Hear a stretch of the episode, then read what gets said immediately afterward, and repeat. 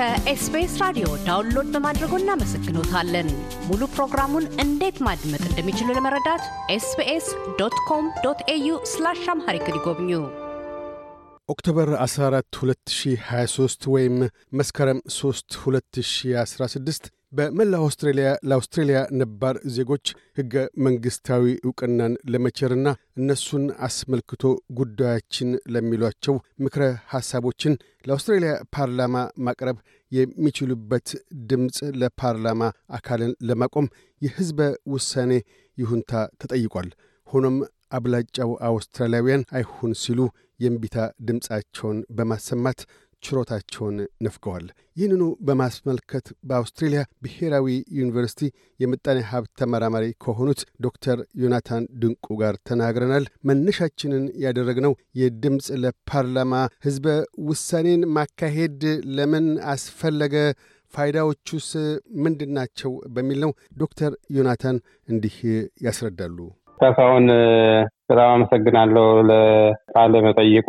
ከታሪካዊ ዳራው ብንጀምር የሚሻል ሳይሆን አይቀርም። በዚህ በአውስትራሊያ ሀገር ነባር ህዝቦች የሚባሉ በቁጥር በጣም አናሳ የሆኑ በመደበኛ ስማቸው Aboriginal እና Torres Strait Islanders የሚባሉ ህዝቦች አሉ። እነዚህ ህዝቦች በዚህ ሀገር አውሮፓውያን ወረራ ከመፈጸማቸው በፊት ወደ ስልሳ ሺህ ዓመት የሚጠጋ ያህል በነፃነት ባህላቸውን፣ ታሪካቸውን፣ ማንነታቸውን ጠብቀው ሲኖሩ ነበር። አውሮፓውያንን ወረራ ተከትሎ ከመሬታቸው መፈናቀል፣ ሀብት ንብረታቸውን ማጣት ከዛም አልፎ ማንነታቸውን እንዲያጡ፣ ቋንቋቸውን፣ ባህላቸውን እንዲረሱ ተደርገው ከሚኖሩበት ቦታ ተፈናቅለው ብዙዎቹ በካምፕ ውስጥ እንዲኖሩ በነፃ በነጭ አለቆቻቸው እንዲሰሩ ተደርገው እሱ አሁን ለአለንበት ዘመን የሚተርፍ የከፋ የኢኮኖሚ፣ ማህበራዊ፣ ፖለቲካዊ፣ ስነልቦናዊ ቀውስ ጥሏቸው አልፏል። ነገር ግን በተለይ ባለፉት ሀምሳ ስልሳ ዓመታት ያንን ችግር በመገንዘብ በመንግስት ደረጃ ማለት ነው በመገንዘብ ያለባቸውን የኢኮኖሚያዊ ማህበራዊ ችግር ለመፍታት ብዙ እንቅስቃሴዎች ተደርገዋል። የአመቱ በብዙ ቢሊዮኖች የሚገመቱ ዶላሮች ፈሰዋል የእነሱን ችግር ለማቃለል። ነገር ግን ምንም መሬት ላይ ይሄ ነው የሚባል የተለወጠ ነገር የለም። ዛሬ እነዚህ ነባር ህዝቦች እንግዲህ ከሀገሪቱ ሶስት percent ቢሆን ያላቸው የህዝብ ድርሻ ነገር ግን በከፍተኛ ሁኔታ እስከ አስራ ሰባት አስራ ስምንት እጥፍ የነጮችን ቁጥር የሚሆን እስር ቤት ውስጥ ማለት ነው ሞልተውት የሚገኙ በአማካኝ በዚህ ምድር ላይ የመኖር እድሜያቸው ከዘጠኝ ዓመት በታች የሆነ ከነጮች ጋር ሲወዳደር ወይም እንደ በአጠቃላይ ነጭ ካልሆነው ማህበረሰብ ቢሆን መጤ ወይም ደግሞ ኢሚግረንት የምንለው በተለምዶ የስራ የማግኘት እድላቸው በሁለት እጥፍ ያነሰ እና ከዛም የበለጠ የከፋ ችግር ውስጥ ነው የሚገኙ ዛሬ ላይ ማለት ነው። እና ይሄ ሁሉ አመት ሲሆን ግን ምንድን ነው የሚሉት እነሱ? እኛ የተለየ የህይወት ፍልስፍና ያለን የራሳችን አኗኗር ዘዬ ያለን የራሳችን ፍላጎት ያለን ህዝቦች ነን። እኛ የምንፈልገውን ነገር እኛ የሚበጀንን ነገር የምናቅ እኛ ስለሆን መንግስት ለእኛ ሊሰጠን ይገባል የመወሰን የሚያስፈልገን የማድረግ የሚል የቆየ ወደ አመቶ ዓመት የሚጠጋ ፖለቲካዊ፣ ማህበራዊ እንቅስቃሴ ያደርጉ ነበር እና መንግስትን ድምፃቸው እንዲሰማቸው ማለት ነው። so ያ ነገር አድጎ ጎልብቶ I think ወደ ሁለት ሺ አስራ ሰባት ይመስለኛል በፈረንጆች አቆጣጠር ኡሉሩ Northern Australia ከመላው አገሪቱ ክፍል የተውጣጡ የሀገር ሽማግሌዎች እና የተማሩ ግለሰቦች የእነሱ ሰዎች ማለት ነው አንዳንድ የመንግስትን ተወካዮች ጭምር ተገኝተው ከብዙ ውይይት በኋላ መግለጫ ወጡ። ዛሬ ጊዜ ምን በዛሬ ጊዜ Uluru Statement from the መግለጫ ከልብ ልንለው እንችላለን የሚል አቋም መግለጫ አውጥተው ያ የአቋም መግለጫ ምንድን ነው? ሶስት ነገሮችን ነው propose የሚያደርገው።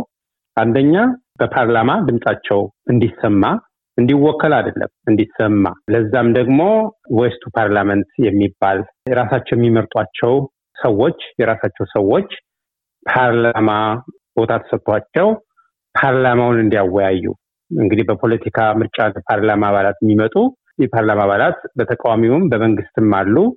so እዛ ፓርላማ ቁጭ ብለው በነሱ ህይወት ዙሪያ የሚደረጉ ስራንም፣ ትምህርትንም፣ ጤናንም፣ ህግንም ማንኛውንም በእነሱ ዙሪያ የሚደረጉ ፖሊሲ ስራዎችን ወይም በጀት ክፍልን የተመለከቱ ነገሮችን እንዲያማክሩ ለመንግስት አካላትና ለፓርላማ አባላት የሚል ነው። ሌላኛው እስከዛሬ ለደረሰብን በደል እስከዛሬ ለደረሰብን ጭቆና እውነተው እንዲነገር ምክንያቱም ብዙ የተሸፋፈነ ነገር አለ።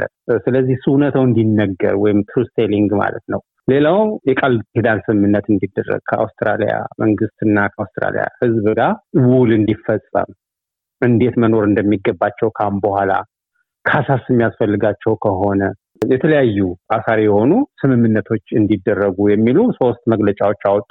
ከነዛ ሶስት መግለጫዎች እንግዲህ ዋናው Voice to referendum በሚል ባለፈው ጥቅምት ላይ የተደረገው ማለት ነው። እሱ ቅድሚያ ተሰጥቶት እንዲፈጸም አፈጻጸም ላይ በእርግጥ በመካከላቸውም ስምምነት አልነበረም። በዛም አኩርፎ የወጡ ሰዎች አሉ። ግን መጀመሪያ እውነታው ነው መነገር ያለበት ትሩዝ ነው። ከዛ በኋላ ነው እውነታውን በደላችን የደረሰብን ነገር ከታወቀ በኋላ ነው ድምፃችን በፓርላማ እንዲወከል የምንፈልገው የሚሉ አካላት ነበሩ። ዞሮ ዞሮ እንዲቀድም በአብዛኛው ድምፅ ያገኘው በፓርላማ የመወከሉ ስለሆነ Voice to Parliament የሚባለው እንዲቀድም ተደረገ። ስለሱም ከ2017 ጀምሮ የነበሩ የባለፈው መንግስት ሁለት prime minister ኦች ያንን እንዲያስፈጽሙ ሲጠየቁ ፈቃደኛ አልነበሩም። እያንገራገሩ እስኪ ሌላ የተሻለ መንገድ ይኖራል ከዚህ ምናምን እያሉ ነገሩን ችላ ብለውት ነበረ። ነገር ግን አዲስ ይሄ አሁን ያለው መንግስት ከመጣ በኋላ ሁለት ሺ ሀያ ሁለት ላይ July ውስጥ the Garma festival ላይ prime minister አንቶኒ ተገኝተው ይህንን ነገር ለማስፈጸም መንግስታቸው ቀናኢ እንደሆነ እና ጉዳዩን በትኩረት እንደሚያየው ቃል ገቡ ማለት ነው። እንግዲህ ከዛ ጀምሮ እንቅስቃሴዎች ተጀመሩ። ከዛ በኋላ መጀመሪያ bipartisan ስምምነት የሚመስል ነገር ነበረ። እንግዲህ በኋላ ነገሮች እንዳልሆነ ሆነው መንግስት ግን በአቋሙ ገፍቶ ቀን ቆርጦ October አስራ አራት በዚህ ሀገር አቆጣጠር የድምፀ ውሳኔ ተደረገ ማለት ነው። ግን በሚያሳዝን ሁኔታ እዚህ እኔ ከምኖርበት ከ ACT jurisdiction ውጭ ድምፀ ውሳኔው ሳይጸድቅ ወይም ደግሞ ድጋፍ ሳያገኝ ቀረ ማለት ነው። ህዝበ ውሳኔው በእርግጥ በሁለት መልክ ነው የተካሄደው። አንዱም የህገ መንግስታዊ እውቅና እንዳይገኙ፣ ሁለተኛም ድምፅ ለፓርላማ ቀደም ሲል እንደጠቀሱት እነሱን የሚመለከቱ ጉዳዮች በመንግስት የስራ አስፈጻሚዎች እና ለፓርላማ ተወካዮች መንግስት የተቃዋሚና የግል እነሱን በሚመወክል ለመደመጥ ብቻ እንጂ ውሳኔ ሰጪ አይደሉም። ይሄ ሁሉ ግልጽ ሆኖ በአውስትራሊያን ዘንድ አሁን እንዳነሱት ይሁንታ ተነፍገዋል። በአንድ በኩል ይሁን በሌላ በኩል አይሁን የሚሉ ሁለት የተለያዩ ድምፆች ነበር የቀረቡት ለህዝበ ውሳኔው እና ይሁንታ ሊነፈጉ የበቁት ከምን አኳያ ነው? የአውስትራሊያ ህዝብ ባላገር የሆኑትን ሰዎች መጤው የሆነው ሰው አይሁን ብሎ እውቅና የነፈጋቸው በህዝበ ውሳኔ ዋነኛ ምክንያቶች ምን ነበሩ?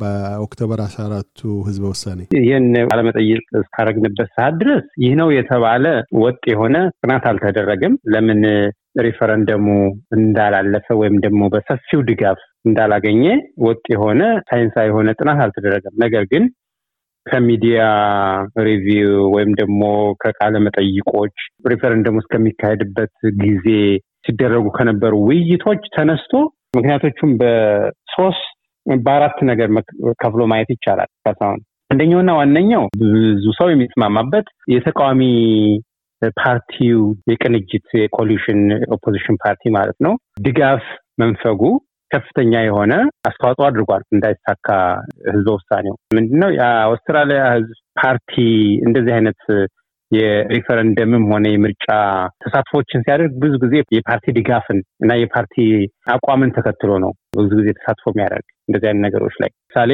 ብና የተቃዋሚ ፓርቲ ደጋፊዎች ሰላሳ ስድስት በመቶ የሚሆኑ ተቃዋሚ ፓርቲ ደጋፊዎች ሪፈረንደሙን ይደግፉ ነበረ January ሁለት ሺ ሀያ ሶስት መጀመሪያ አካባቢ ማለት ነው። ነገር ግን ኤፕሪል ላይ ይመስለኛል የተቃዋሚ ፓርቲው መሪ ፓርቲው እንደማይደግፍ ካሳወቀ በኋላ በከፍተኛ ሁኔታ ነው ያሽቆለቆለ የድጋፍ ከዛም በኋላ ያን ተከትሎ ሪፈረንደሙ እስከሚደረግበት ሰዓት ድረስ የተለያዩ ጥናቶች ተደርገው polling assessment ተደርገው ሪፈረንደሙ በተካሄደበት ወቅት ስምንት በመቶ የሚሆኑ የ coalition ፓርቲ የሊበራል እና የናሽናል ፓርቲ ደጋፊዎች ስምንት በመቶ ብቻ የሚሆኑት ናቸው yes ያሉ ወይም ደግሞ የደገፉ ይህንን ስምምነት እና ያን ተመርኩዘው ትንበያ ያደረጉ ብዙ ጥናቶች bipartisan ድጋፍ ቢኖረው ኖሮ ተቃዋሚ ፓርቲውም ይህንን ቢደግፍ ኖሮ ብዙ የተቃዋሚ ፓርቲ ደጋፊዎች ይደግፉ ነበረ። እሱም ብቻ ሳይሆን የተቃዋሚ ፓርቲው ደጋፊ ባለመሆኑ ይልቁን ተቃዋሚ በመሆኑ ብዙ በመረጃን በማዛባት ብዙ ጊዜ ህዝቡን ግራ እንዲጋባ በማለት ብዙ አስተዋጽኦ አድርጓል። ስለዚህ የእሱ ደጋፊዎች እንኳን ባይመርጡት ኖሮ ወይም ባይደግፉ እንኳን ኖሮ ድምፅ ውሳኔውን at least ሌሎቹ በተቃዋሚ ፓርቲ መሪዎች እና የተቃዋሚ ፓርቲ ደጋፊዎች ባሰራጩት የተሳሳተ መረጃ ተደናግረው ወይም ተሳስተው ድጋፋቸውን አይነፍጉትም ነበር ማለት ነው ሪፈረንደሙ እና አንዱ እንደ ትልቅ እና ዋና ምክንያት ተደርጎ የሚቆጠረው bipartisan ድጋፍ ወይም ደግሞ የሁለቱ ፓርቲዎች ዋና ዋና የሚባሉ ፓርቲዎች በወጥነት በስምምነት ይህንን አጀንዳ አለመደገፋቸው ነው። ከዛ ቀጥሎ misinformation disinformation የሚሉት ብዙ ጊዜ ከማህበራዊ ሚዲያ ጋር ተያይዞ misinformation ኡ ወይም ደግሞ የተሳሳተ ግንዛቤ ብንለው ይቀርባል ይመስለኛል። disinformation ማለት ሰዎች አንድን ነገር ሆን ብለው ሳይሆን በቅንነት ግን በተሳሳተ መንገድ ነገሩን ሲረዱት ማለት ነው። ይህን መረጃ በማሰራጨት አንደኛ የተቃዋሚ ፓርቲ መሪዎች እና ደጋፊዎቻቸው ወጥ የሆነ ቁጥጥር የማይደረግበት የማህበራዊ ሚዲያ ከፍተኛ አስተዋጽኦ አድርጓል። አንደኛ ምንድን ነው በቂ የሆኑ የአቦርጅናል እና ቶርስ አላንደ አክቹዋሊ ከህዝብ ቁጥር ጋር ሲመጣጠን አሚን ክፍፍል ጋር ሲመጣጠን ከዛም በላይ የሆኑ የፓርላማ አባላት አሉ። ስለዚህ ፓርላማ ነው ድምጻቸው ተወክሏል። እነዚህ ሰዎች ሌላ ድምፅ መወከል አያስፈልጋቸውም የሚል ብዙዎቹ የፓርላማ አባላት በጣም ብዙዎቹ የአይዘር የገዢው ፓርቲ ወይም ደግሞ የተቃዋሚ ፓርቲ ወይም ደግሞ የግሪን ፓርቲ አባል ናቸው። እንግዲህ በዚህ ሀገር የፓርላማ አሰራር በየትኛውም ሀገር ፖለቲካ ብዙ ጊዜ ፓርላማ አባላት የፖለቲካ ድርጅታቸውን አቋም ነው የሚያንጸባርቁ መሰል የመጡበትን ህዝብ አይደለም። ከቁጥራቸው አንጻር ስልህ እንግዲህ የ Aboriginal Torres ህዝቦች ሶስት በመቶ የሚሆኑ የዚህ ሀገር ህዝብ ነው የሚደርሳቸው። ነገር ግን በፓርላማ ወደ አምስት percent የሚሆን የፓርላማ ድርሻ አላቸው ማለት ነው። እነዚህ ከዚህ ማህበረሰብ የወጡ የፓርላማ አባላት እና በተዛባ መንገድ ወይም ደግሞ በተሳሳተ መንገድ ህዝቡ ያንን የመረዳት ሁኔታ ነበረ። ሌላኛው ምንም እንኳን ህዝቡ በአብዛኛው የአውስትራሊያ ህዝብ ችግሩን በቅንነት ቢረዳውም እኔ ሴንስ ያሉበትን የድህነት ሁኔታ የከፋ የማህበራዊ ሁኔታ ቢረዳውም ያ ከቅኝ ግዛት ጋር ወይም ደግሞ ካለፈ ታሪካችን ጋር መያያዝ የለበትም። ቅኝ ግዛት ከቆመ ባርነት ከቆመ ብዙ አመታት ተቆጥረዋል እና አሁን ያለው ችግር እንደ ህዝብ ችግር መታየት የለበትም። እያንዳንዱ ማህበረሰብ፣ እያንዳንዱ ቤተሰብ፣ እያንዳንዱ ግለሰብ ኃላፊነት ወስዶ ራሱን ከድህነት ማውጣት አለበት። ከታሪክ እየመዘዙ ያ ነው እንደዚህ ያደረገን ዛሬ መባል የለበትም የሚሉ ናሬቲቭስ ወይም ደግሞ ትርክቶችን ገዝተው ትክክል ነው። ሀምሳ ስልሳ ዓመት አልፎታል። ለምሳሌ አቦርጂናል እና ሶስት እንደ ህዝብ በዚህ ሀገር ሴንሰስ እንደ ህዝብ መቆጠር ከተጀመረ ወደ ስልሳ ዓመት የሚጠጋ ሆኖታል እና ከዛ በኋላ ብዙ ለውጥ ማድረግ ይቻል ነበረ። ህዝቡ በቅንነት ወይም ሰዎች ለምን ለውጥ? ይሄ ምንድን ችግሩን ወደ ሰዎች ማሸሽ ከዶክተር ዮናታን ጋር ያካሄድነው ቃለ ምልልስ በዚሁ አልተገታም። በቀጣዩ ክፍለ ዝግጅታችን ኢትዮጵያውያንን ጨምሮ በሕዝበ ውሳኔው የነበረውን የድምፅ አሰጣጥ ሂደትና ከክሽፈቱ የተቀሰሙ ግንዛቤዎችን አስመልክተው ይናገራሉ። እያደመጡ የነበረው የኤስቢኤስ አማርኛ ፕሮግራምን ነበር። የፕሮግራሙን ቀጥታ ስርጭት ሰኞና አርብ ምሽቶች ያድምጡ። እንዲሁም ድረገጻችንን በመጎብኘት On Demand እና በ SBS mobile app ማድመጥ ይችላሉ። ድረገጻችንን SBS dot com dot au Amharic ን ይጎብኙ።